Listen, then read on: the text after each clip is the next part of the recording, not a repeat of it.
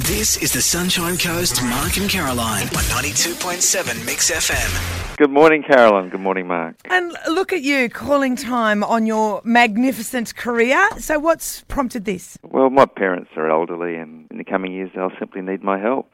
Parliament has, sorry, the we recently had a referendum in Queensland, and Parliament uh, followed up with changing the, the legislation. So the next term in state Parliament will be a fixed four-year term, and all the future ones will be. And if anything was to happen to my parents, Yeah. um, You wouldn't well, be they in a needed my help. yeah. Just there'd have to be a by-election. That's an expense that Queenslanders should not have to meet.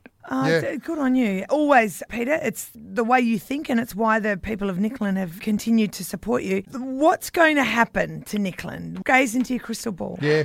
Well, Carolyn and Mark, the first thing is we have to find what the boundaries of Nicklin will be. Uh, at the moment, the Electoral Commission is investigating new boundaries. Uh, last year, the Parliament voted to increase the number of seats in Parliament by four, so we've got 89 at the moment. There'll be another four for the next election. The next election is due between now and this time next year. I would hope it's held about this time next year because Queenslanders at the recent referendum said they wanted certainty in Parliament, certainty in politics, and the current term is not due to finish until, like I say, about this time next year. As to Nicklin, well, it will depend where the boundary is first. Um, Nicklin, when I was first elected in '98, went all the way down to Mount Mee, Glasshouse, Peachester, Beerwah, Maleny, Nambour. Oh, wow. Yeah, But and as our it- population grew, it, it contracted Exactly, and contracted, Carolyn. and it will contract again.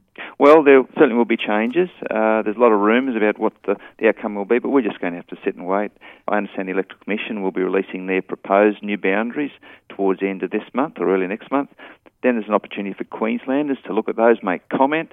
Uh, I think it's basically uh, a a month, 30 days to make a comment, and then the Electoral Commission has time to investigate those and come back with final determination. So about 100 days before we know the final boundaries, but we'll certainly get an indication uh, by this time next month. So, okay, we figure out the electoral boundaries and all those sorts of things. Uh, which way do you think the cards are going to fall in your electorate? Well, I don't know, but I heard a whisper that Pauline Hanson is going to be there campaigning in, in the main street of Nambour later today. So, look, uh, she's certainly first cab off the rank. Uh, I understand there's other candidates have already been announced. There's plenty of time. The Liberal Nationalist Party in the past have spent a lot of money uh, in trying to uh, Unseat you. win this. That's right. Uh, Labor Party have, al- have always run a candidate. The Greens have always run, run a candidate. And the reason uh, I've announced it is not just for the sake of my family, but also to give the electorate an opportunity to get to know who the candidates will be, and then hopefully the best person will win. Do you reckon there is an appetite for Pauline Hanson in Nicklin? Well, there's a lot of anxiety and, and frustration with politicians uh, around Australia at the moment. Uh, unfortunately, some politicians do the wrong thing. They try to rort the system with entitlements and so on, and that reflects badly on everyone.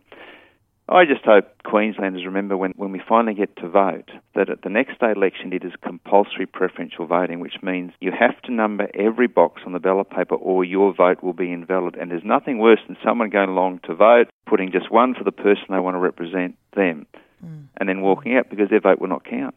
All right, Peter. Well, uh, it's been a fantastic 18 years. I mean, you were there just after the Pauline Hanson tidal wave hit the first time round.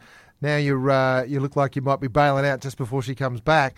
But having said that, what's a highlight for you? Well, the highlight would have to have been when I was able to get the laws in Queensland changed so that people who were suffering from a terminal illness could get their doctor to prescribe whatever medication was necessary to relieve their pain, and if an effect of that medication was to bring forward their death, the doctor could not be prosecuted. And the other highlight uh, to me was when I was able to get the double jeopardy law in Queensland changed so that if a person has been acquitted of the charge of murder and new and compelling evidence comes to light later on, well, that person can, be brought can back be before the courts. reached But look. I've got about a nearly a 40-page document I'm going to due course table in Parliament because Carolyn Marker, my opponents over the years have always said, "Oh, an independent can't deliver. They you can don't- can't nothing." deliver, yeah. Well, I'm going to catch them out when they they'll get a shock of their life when they see what uh, uh, what I've been able to achieve for my electorate over the years. Mate, we're proud of you. Thank you so much for Thanks, all your Mark. efforts. Thanks, Carolyn. And uh, it's always a pleasure to talk to you, Peter Wellington. Thank you. Thank you. All the best. There.